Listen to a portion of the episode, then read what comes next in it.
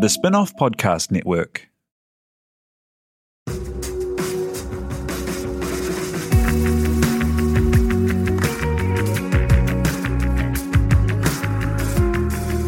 You're listening to Business is Boring, a podcast that reckons it's anything but.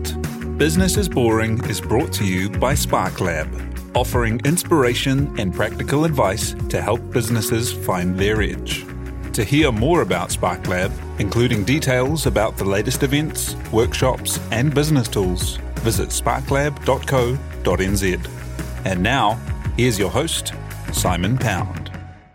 Hi there, welcome along to a summer reissue of one of our favourite podcasts from the year as the Business is Boring team takes a break over summer. This episode is a great one for hearing from a two times entrepreneur who is doing something new and different to change up our primary industries. Scotty Chapman had his first success with Old Mout Cider and is now working to make sheep milk a thing, which could lower the impact of cows on our country. Enjoy, and if there is someone you'd love to hear from, get in touch on Twitter at Simon underscore pound. And thanks for listening and having us along with you this year. You're listening to Business is Boring, a podcast that reckons it's anything but. Business is Boring is made by the Spinoff with help from Callaghan Innovation, New Zealand's innovation agency. Here's your host, Simon Pound. New Zealand is famous all around the world for sheep and for milk. But what it hasn't been so well known for is sheep milk. But today, we're meeting a man out to change that. That's right, sheep milk. It's an alternative milk on the rise across Southeast Asia. It's easier to digest than cow's milk and has a way lower environmental impact than dairy. And although it might sound like it'd take a lot of sheep to get volume up, with some selective breeding and some Kiwi smarts, Spring Sheep Milk Co. have found a way to make this primary product into high value exports. And it's not the first time that that company's CEO has pulled that off. Scotty Chapman had his first big success with Old Mout Cider, the brand he started that led huge category growth, making cider a supermarket mainstay. That business was sold to DB and Heineken, and it's gone on to be one of the biggest ciders in the world. And you know what? When he started that journey, people told him cider wasn't popular. He proved them wrong, and will he also be right about sheep milk? To talk the journey, what sheep milk is used for, and why sheep make a lot more sense for the world than ever more cows, Scotty Chapman joins us now. Kia ora, thank you for being here. Kia ora, Simon. Nice to be here. Hey, so first up, um, tell me about tell me about the cider journey, because um, you know these days it's a total mainstay. But what was the market like, and what led you to be interested in cider when you set up the company that produced Old Mout? Yeah, I wasn't. It was an accident, as these things often are. We, um, I'd been living in Japan for the previous 13 years, came home looking for a business to buy, and we bought a rundown fruit winery out of receivership to turn it into a drinking vinegar company to export back up to Japan, Korea, and Taiwan. So I had a business partner myself, got some friends and family, and pulled as much money together to actually be able to buy this. And we got we bought it. We got rid of the whiskey and the gin and all the other products, and just concentrated on the side. Uh, sorry, on the um, on the drinking vinegars, and that was great. That worked for the first year. We sold a lot up to Korea, and then the global financial crisis, and our one customer went bankrupt. I know. So we had a business that had the ability. We we had a cider, very very small. Our annual turnover was only five thousand dollars a year. There was no sales for it. Our vinegar wasn't working, and we had a choice of um, closing the doors bankruptcy and losing all our money and our friends and family's money, or pivoting, as you say politely, and going again. And we thought we'll have a go at cider, but we'll do the opposite of Heineken and be. Com- uh, this cider had been going since 1947, and it was only alcoholics and fruit pickers that drank it. It was a shocking product. and we tweaked it a bit and we got it going, and we knew that the Magners effect in the UK had started cider working over there. So we said, righto, let's have a go at this. And we went to go along to wine shows and got told we can't because cider's not a wine, and went to go to beer shows and got told we can't because it's cider's not a beer, and got told we were crazy, etc. But the reason it worked, if you could put it down to little moments, is I was presenting to Countdown, and I said, I guarantee you, my ciders can carry can sell more than your 27 and 28th Sauvignon Blanc you have on the shelf, because they had 28 Sauvignon Blancs on their shelf and one old cider. They gave me the listing, I got it on, and the rest was history. From then it grew.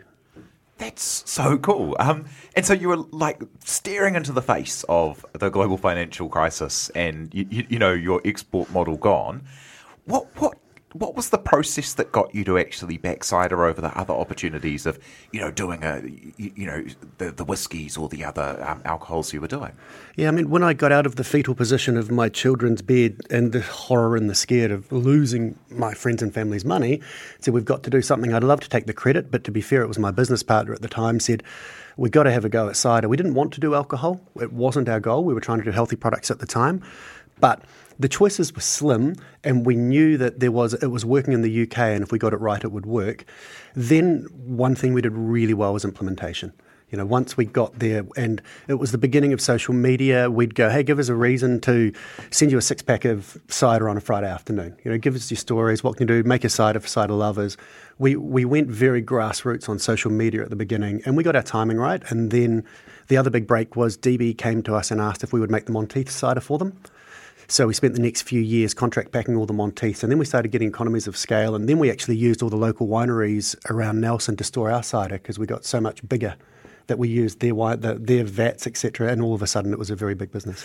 So in terms of in terms of cider as a category, it was really neglected, hey. And now it's it's massive and in every supermarket, and that's such a key thing, isn't it? Because you can sell it at the supermarket. Exactly. I mean, Kiwis drank everything. They drank beer and wine.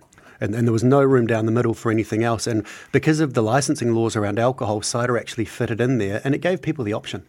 You know, all of a sudden you had another drink, and once we got people to taste it and taste it and taste it, it really, really went well. Now, as you say, it's a mainstream drink. And tell me about the name, the old moot. So I imagine it's probably started as many conversations as people. It, it's confused very confused. I mean, everybody will tell you a story about drinking old Mout. If, if, every story was true, the business would have been big for 50 years. I mean, everyone's got an old Mout story, and yet we weren't selling any for a long time. But Mout comes from the Moutere Valley.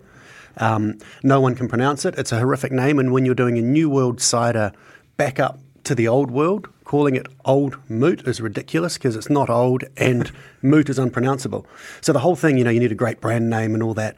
That's just crap. You just need to be very consistent behind what you do. Any word can do it because that's a shocking brand name and it came off. And tell me about the stage that it's at now. So you sold it a few years ago to DB and Heineken, who came knocking and asking you to to make the cider for them. Yeah. And now, what? It's massive overseas, isn't it? Yeah. So what happened is, as soon as they bought it, they shut down Australia um, for it, which is fine. That's their choice. New Zealand, it's just sort of ticked on, but they took it to the UK and made it really, really big. And now it's Heineken's second biggest cider in the UK. And every Heineken pub you go into there, it's it's there. And that's the kind of Homer cider, isn't it? The UK. It, it's the coals to Newcastle story, yeah. So it's fascinating that it's worked so well, and it's for us. It's really proud. You know, we we grew a business, we sold a business, and that was fantastic. We did well, but those that came and took over have continued to do really, really well, and that's that's something I'm really proud of. And in terms of coming to sell it to a company uh, of the scale of so DB's the local operating company for Heineken worldwide. Yes. Uh, pretty big, pretty big company. Like, how, how does it feel to have? Um, yeah, to have, have gone from the stage where people were telling you people weren't interested in cider to then it being the one that you made being the number two in the UK. Yeah, well, that, they made it that after we had Yeah, it. Um, but no, it's, it's fantastic. And it, the lesson it taught me was don't do anything that's not scalable. You know, don't be a me too on something else. Find something that's scalable. You can be too early, in which case it's really, really hard, but that timing of getting it right and you know, it, you're often not the leader. We were following the Magners effect in the UK where cider had taken off, but for our market it was new. And yeah, it's really satisfying to know that we've actually set something up that can now scale and will be a global brand for a long time. And after that sale, which I imagine uh, meant you were able to do right by all the friends and family who'd invested as well, what did you what did you do then? So my entire career, every seven years, I've taken a year off. It's just something I did unconsciously until last time. The um, Old Mout journey was a seven year journey, so I took another year off and sat at home and caught up on other things I should have been doing other than work and looked around for what I was going to do next. And um, yeah, I was, I was, doing a bit of consulting as a way to do due diligence. I bid for a few businesses, didn't get them. I promised myself I'd never do another startup, it's just too hard. And then I did another startup. and what led you to the world of sheep milk? So, was there kind of a I, I wonder, was there a a sheep milk trailblazer in another country you could take a leaf out of their book of? Or So your cynical laugh, we'll just have to step aside from at this point because globally at Farm Gate, sheep milk is a U, was a US eight billion dollar industry. Mm-hmm. And you're like, oh, that's interesting. But coming back a step, and, and your laugh is completely normal, by the way. That's what everybody does when they talk about sheep milk. but we, uh, I was doing some work, I was doing some consulting work for what was Landcorp then, which is now Pamu, and it was alternative value chains for sheep. And so I spent six months going around the world. I did meat and wool, and I'm off farms and worked in freezing works when I was at university and things. So the meat and wool took about a week, and I went, that's too hard. I don't know how you make money off that. So did pharmaceutical, nutraceutical, blood, collagen, milk, lanolin, all the different things you can do with milk. And, and that's where we worked out, wow, globally, sheep milk's a US $8 billion industry. And yeah, that doesn't make sense. We never see it. But then you think Roquefort cheese in France is sheep. Manchego in Spain is sheep. Um, feta in Greece is sheep. Pecorino in Italy is sheep. And all of a sudden you're like, oh, there's quite a lot here. So we went through it, and, and then you looked and sort of said, well, there's sort of 10 million milking sheep in Europe alone. You know, New Zealand's really good at, at um, dairy, and New Zealand's really good at farming sheep. Why don't, why don't we put these together? And, th- and then you go through that decision making process. Is this a black hole and there's a reason no one's done it before, or is this a genuine opportunity we can scale? And um, did a little lot of work for Pamu around this, and then I talked to them about, you know, you may want to do this, and they were a they're a very good farming entity. They're not a front end sales and marketing company. And where we got to was they came to me and said, would I like to do the front end and do a joint venture with them? That's so cool that Pamu. So you know they're they're an enormous uh, landowner in New Zealand, aren't they? They're are they the biggest farmer in New Zealand? Biggest farmer in the southern hemisphere. Yeah. Wow. Wow. And I imagine that it's a big goal of theirs not to just have more and more um, sheep farms converted to dairy as well for the environmental impact. That's correct. And they've got a really, really amazing, insightful CEO that said, We don't want to do more of the same. How can we transform New Zealand farming? is their tagline. And um, it was a really big call for them to go with an entrepreneur as half their business when they're a state owned enterprise. But Steve set them up in a way that they did that. And, you know, that was five years ago, and it's been a pretty good journey since then. So talk me through how it actually kind of works, because you, you know you, you do laugh at the idea of kind of you know sheep milk as a volume thing, because you just don't see it on the shelves. But you can think of goat milk pretty easily. Like you know, it's not. It's why should it be uh, any any harder? But like, what what is the reality of it? Like, what does it take to get enough of a yield out of um, sheep to make it worthwhile? Yeah, I mean, that's the question. And before I risked everything, including my children's education and the house and everything again, I knew I had to answer this question because it's a weird one. And the real answer comes down to New Zealand does not have a domestic econ- a domestic market because it's only 5 million people and it's not a product that we drink. So we have to dry our milk so it can go offshore into whatever format it can be. And um, to do that, you have to have enough sheep to get enough scale to turn on an industrial dryer, and that's where it goes. So we had to get big from day one. And so we, we started off with our first farm was three and a half thousand sheep milking twice a day. Um, and you got different genetics. We bought in embryos from Europe and semen from Europe and created a whole other breed, but we'll, we'll come to that later. Um, but we had to go big enough to do it. And it was, you know, it was tens of millions of dollars investment that we had to put in. It was, it was serious investment. And how does it kind of operate? So, do you have like a big uh, milking shed, or do you have small kind of ones bottled around the place, or you know, are sheep easy to kind of um, drive to where you need them to be? it's all of the above. So the first first shed we built is um, technical. I'm sorry, but herringbone two, um, 48 aside parlours. So it's a very big shed. Um, and in the second year, we didn't have a barn originally. We just left them outdoors, like a New Zealand system. That was one of the mistakes we made. Now we have barns where they can be indoors and outdoors. And what happens is in summer, during the day, they'll be inside. Then they'll go and get milked, and at night they'll go out and eat grass. And in winter, it's the opposite, whereby they're indoors at night and outside during the day because if they're shivering or hot or it's windy, they're burning energy and not giving milk. So it's exactly the same concept as a cow dairy farm. You just got two cups instead of four. And um, yeah, there's it's we had to bring in the breeds from Europe because it's like trying if you milked a New Zealand sheep, it's like trying to milk an Angus cow. You know, you got Friesians for dairy and you've got Angus for meat. It's the same in the sheep world. And New Zealand didn't have any dairy sheep. So we bought all we could find in New Zealand, which was just a couple of thousand and not very good. And then we did a whole embryo um, program, as I mentioned, from Europe. And we got the best of all around the world, bought them in, and um, they're now the basis of our nuclear flock. What's the difference between sheep milk and cow's milk? Because there are claims around it that it is kind of more digestible and more um, more akin to A2 milk than the A1 milk, which is, you know, the, the great big volume milk for dried milk powder in the world. That's right. And yes, all sheep milk, milk is A2, but that's only part of the story. So it is more digestible for a human than cow's milk. Um, there's a whole lot of science behind it. We went straight in and did clinicals as soon as we started the business, and the clinicals are coming out now showing it is more digestible for, for humans than cow's milk. So, those that are allergic to cow's milk, well, allergic's too strong. Those that have digestive issues around cow's milk, in most cases, have absolutely no problem with sheep's milk. And how about for the younger kids as well? Because that's where it really you get that lactose intolerance around the A1 uh, and cow's milk. Yeah, we, we target infant nutrition. Um, we have what we call the most gentle and the most precious milk in the world. So we target the most precious consumer. And infant formula is the um, main product that we're pushing down now. The reason for that is if you think about an infant, their sole source of nutrition is dairy.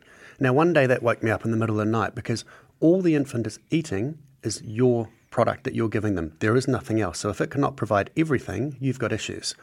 The consumer we're getting is the infant that is having issues on cow's milk. So you're talking newborn babies that cannot digest cow's milk well are our primary consumer. So we have the most precious consumer in the world. So we have to make sure we have the best product for them. Kia ora, this is Jane, podcast manager at The Spinoff. I do hope you're enjoying this lovely podcast, which is only possible, like all the other content on The Spinoff, thanks to the support of The Spinoff members. If you'd like to help us continue to bring you homegrown and independent journalism that's free for everyone, please visit members.thespinoff.co.nz.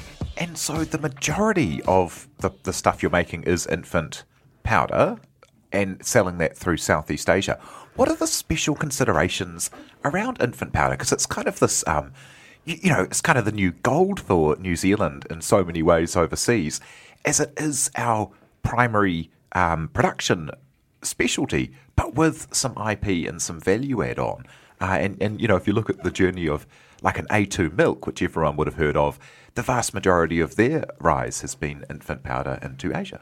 Yeah, it's a really interesting category. It, it's incredibly regulated, as it should be, because you're dealing with such a sensitive consumer. Um, there's certainly value there, but it's a very, very rigid and difficult place to play. So we're five years in, we've been testing everything to the max for the last five years, and it's only been the last 12 months we've been doing infant formula. More and more of our product is going over there now, but we've been doing probiotic powders and a whole lot of other nutrient, uh, nutrient products until then. Um, infant formula while difficult, if you get it right, is a very, very valuable product. And uh, we were saying just before the podcast that um, you know we won't be pouring sheep milk on our cereal anytime soon. But on the website there are pictures of kind of sheep milk in the glass. How does that relate to the infant? Um, the infant formula side of things. Yeah, so with infant formulas, you aren't allowed to advertise them because we all believe breast is best. And, you know, mums, if they can, it's best that the baby has that. So companies do not have the ability to push in and, and pressure mothers not to use breast milk um, so that we can get the goodness of sheep milk out there and get our consumers to understand when we sell it on the shelf, beside the infant formula, we'll have the whole milk powder. And the whole milk powder lets us tell about the digestibility of sheep milk, the nutritional content of sheep milk, and, and all the benefits it has, so the mother can then correlate it back to these, these are the products we have. And how do you build those markets overseas? So it's been kind of a, a five year journey and five sellout years uh, so so far I saw yeah, how, how do you go about building out those markets? Are people more receptive throughout Southeast Asia to the idea of sheep milk? You know, is it already part of the, the kind of um, supermarket or dairy culture? Yes and no. I mean, they to them, dairy isn't only cow. They're much more open minded around that. I mean, how we built it up is year one, I wanted to go to Taiwan and Korea. I mean, we were doing this from cold. We put the ram out. We knew we had five months until the lambs were born and we had to start selling the milk. So I jumped on an aeroplane and spent a lot of time in Taiwan originally. Um, we sold everything out the first year. That was around probiotic powders, which is whole milk powder plus probiotics. Um, the next year we added in Malaysia. The next year we added in Vietnam. And now we're just starting a cross border e commerce, which is selling in New Zealand for the Chinese market. Um, it's it has been popular with what's happened with COVID and things. Everything's slowed down right now, but it doesn't matter. We well, actually COVID increased our sales, and, and as soon as China went back, we sold out for this year as well. So it's it's time on the ground. It's a lot of influencer. Funnily enough, it's very similar to what we were doing with Old Mout in the early days, where you talk to your influencers and you you have to have a pull strategy as much as a push. And in terms of the supply side of uh, the piece, So, are there other sheep farmers, you know, sheep milking farmers involved uh, other than your farms with with Pamu, or what's the idea there? Would you love to kind of like see a whole bunch of these sheep stations that got converted to dairy converted back, maybe? They're coming back now. So we did the first three farms ourselves. We did a large scale one, which we're using as a showcase for corporate farms, your iwi groups and things like that. Um, we did a pure outdoor model in the middle of the Waikato, which was came back from a dairy farm. And we our showcase farm is an indoor outdoor model in the Waikato as well that came from a dairy farm. So first three farms were ours. Last year we pulled our first supplier, external supplier in from Karaka. This year we've got three more farms coming on next month, um, all around the Waikato. Next year we'll do another five farms from external suppliers. And yes, you're finding dairy farms in the Waikato, the smaller ones that have been around for 100 years that are now getting pressure. It's environmental pressure as much as financial pressure. And those guys we're bringing back and, and bringing back the sheep. You talk us through the environmental impact because the only way to really put more cows on land is to add more nitrogen or let more stuff kind of leach off the land, isn't it? But how how many more sheep can you kind of sustain on the same land? Many. So, yeah, it's just got a lower environmental footprint. We're doing a lot of work at the moment on testing all of that. Um, the science says somewhere between 30 and 50% less environmental damage than cow dairy with a sheep dairy model. We'll keep working on that. But yes, it's, it's a lot easier on the land. You don't need as much nitrogen. And um, it's a beautiful thing. And the reason, one of the reasons I'm so passionate about this business is we have the best product for a consumer, and that's my lens. You know, I've lived in consumers' world for a long time, and it's what I do. And we know our product is great for our consumer. We also have a product that is amazing for the land that we farm on, and really, really good options for New Zealand farmers to come across. So we're good for the environment and good for the consumer. And there's so many other benefits we can do on the way through. So we've got end-to-end benefits that really makes getting out of bed in the morning doing your job a lot of fun. Yeah, like right up to the emissions, I'll bet, as well as, as cows through their multiple stomachs and heaps of methane are, um, you know, it's it's cow burps that are the big problem, isn't it? Funnily enough, we've been doing some methane tests. This is getting left field now, but it, and it's not surprising. Sheep that give off less methane give you more milk, and if you think about that, they're simply digesting it better. Yeah. So they're utilising their energy source better. So I think you'll find over time that those with lower methane emissions are actually better yielders anyway. So that's one of the many projects we're working on in the background. Right. And I, I read somewhere that you'd said that you know you're onto, and you know, paraphrasing you terribly here, you know you're onto the right kind of area if people are telling you you're nuts. Can you talk me through that a little bit, having taken two businesses that people said, you, you know, I imagine people said, What are you up to with um, sheep milk in the same way they said, What are you up to with cider? I remember three because the first one was a drinking vinegar company that probably was a good idea, but it was before its time, and kombucha's taken that place now. Right. But um, when if you want something to be able to scale and you want to be able to have a margin on it, you can't be a Me Too product. And, and, cider to me filled a great spot between beer and wine, and it was already going off in other markets. Sheep milk's not new. We're not reinventing anything. We're doing a different format, and we're putting it down the infant formula path. That well, one other company's done it, but not many have so far. But if you do more of the same, you're going to get the same result, right? And so by doing something completely different, and what I've learned on the way through is if it's scalable and no one else wants to do it, if it's not a black hole, you know, is it just going to suck money and never come right? It's worth having a go at. And to me, actually, the sheep milk's really similar to the cider, and that it's an incredibly scalable market. It's a product that consumers are demanding. It's a really good place to be, and if people are scared of it, that's good because it gives me more time to get it right. And there was six months of heavy validation in the you know before committing to it as well, wasn't there? Yeah, but um, our validation is completely different to what we did. So what we said we'd be doing, we weren't going to be doing infant formula. We were going to be doing food, not nutrition. There's lots of things. It's okay. Strategy is just a, a pivotal line that you work through, but culture and having good people that can change and, and make it work, that's what matters. Because the business plan you wrote seven years ago isn't going to work today. And by the way, the business plan you wrote pre-COVID is not going to work either. Mm. You know, you have to be able to flex and go, and that's one thing that we've been really good at. What size is the market now for this, and how big do you think it could get? Um, if you take goat milk is the proxy, it's about a $14 billion, infant formula is about a $14 billion market globally, of which two thirds in China.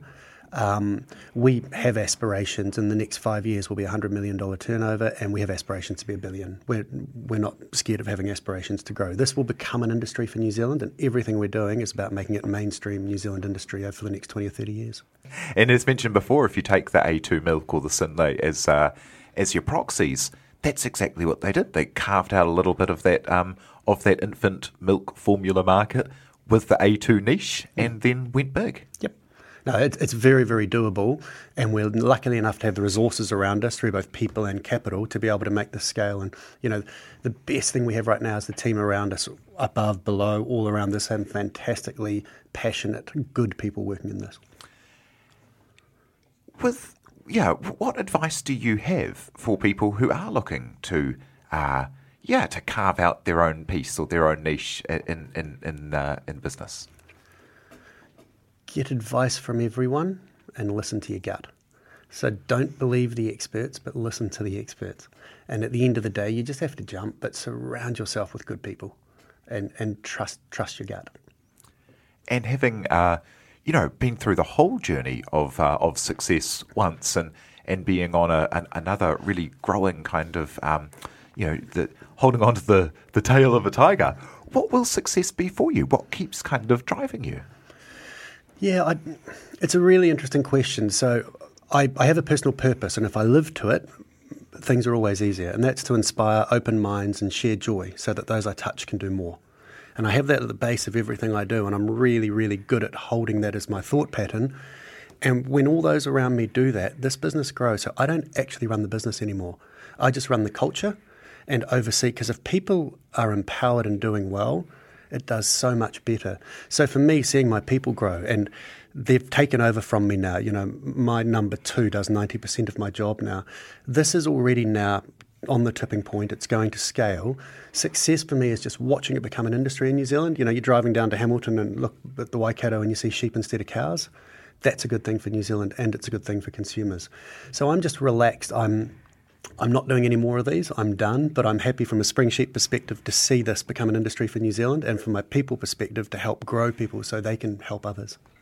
And as a last thought, you mentioned early on that you spent uh, some years in Japan.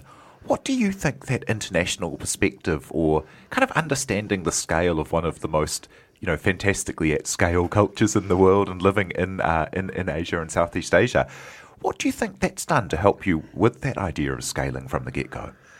I think it taught me to think in a different way. So, one, you're living in a different language anyway, so your mind's in a different place. And you know there's so much more out there, and your lens is not right. Your lens is just your lens. It's not wrong either, it's just a lens.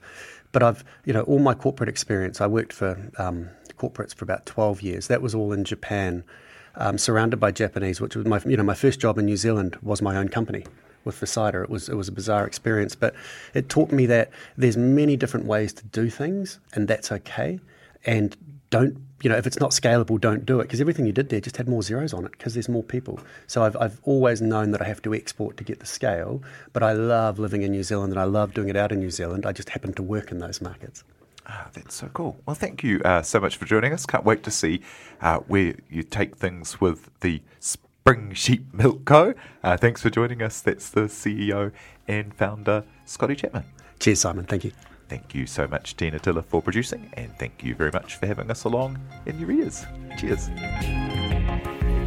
You've been listening to Business is Boring, presented by Simon Pound. And brought to you by The Spinoff and Callaghan Innovation.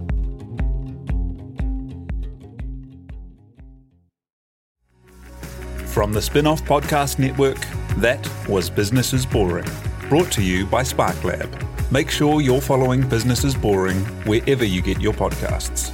And for more information on SparkLab, visit sparklab.co.nz.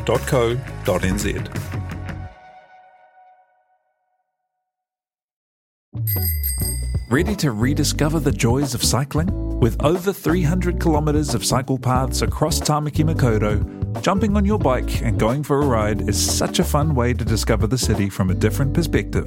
Cycling is getting more and more popular across Auckland, so now's a great time to join the hype and give cycling a go. Head to at.govt forward slash cycling to find your nearest cycleway today. The Spinoff Podcast Network.